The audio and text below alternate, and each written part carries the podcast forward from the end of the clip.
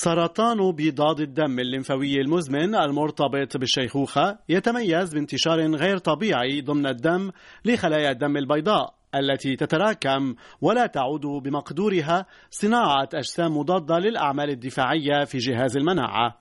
في غالب الأحيان يظل داء بيضاد الدم الليمفاوي مسالما إلا أن في ثلاث حالات من أصل عشرة يتطور ليهدد في النهاية أمل العيش معي في مقابلة اليوم الدكتورة سناء أملال استشارية أمراض الدم والأورام السرطانية في مدينة القنيطرة في المغرب دكتورة سناء أملال لماذا يتطور داء بيضاد الدم الليمفاوي المزمن لدى بعض كبار السن وليس عند جميعهم؟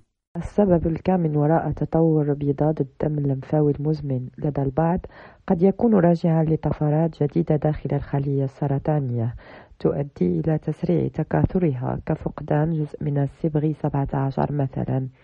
تحول المرض قد يأتي على شكل فقر الدم الحاد إما بسبب تكاثر الخلايا السرطانية أو بسبب انحلال الكريات الحمراء. قد يظهر كذلك على شكل هبوط الصفائح أو انتفاخ شديد في العقد اللمفاوية.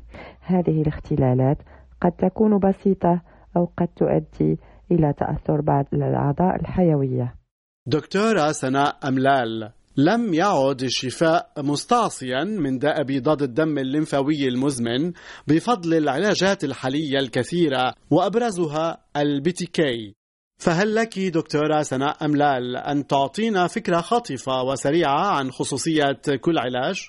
العلاجات المتوفرة لمحاربة مرض بيضاد الدم اللمفاوي المزمن كثيرة واختيار أحدها يتوقف على حالة المريض وحدة المرض.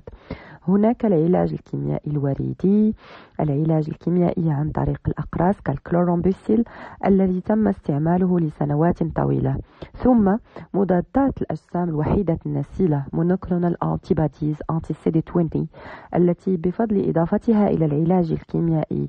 تمكن الأطباء من التحكم في هذا المرض لسنوات طويلة. وتحقيق التباعد بين الانتكاسات لكن التحول الحقيقي في علاج مرض ابيضاض الدم اللمفاوي المزمن أتى مع اكتشاف عقاقير العلاج المستهدف targeted therapy أهمها ال anti-BTK وال anti-BCL 2 التي تسبب بشكل مباشر موت الخلية السرطانية. هي أدوية تؤخذ عن طريق الفم لا تملك أعراضا جانبية خطيرة وتحتاج مراقبة طبية متواصلة. بفضلها أصبحنا نتحدث عن الشفاء التام من المرض. خلاصة القول كل هذه العلاجات جعلت من هذا المرض المزمن يصبح كغيره من الأمراض المزمنة الأخرى. ختاما أتقدم بالشكر من الدكتورة سناء أملال. لافتا إلى أن في ثماني حالات من أصل عشرة لا تظهر أي أعراض على الإنسان المتعايش مع إصابة ببيضاد الدم الليمفاوي المزمن. يكتشف هذا السرطان بالصدفة عقب إجراء فحص للدم. كان فيه عداد الخلايا الليمفاوية البيضاء في الدم يفوق عن الخمسة ألاف وخمسمائة بالمليمتر مكعب.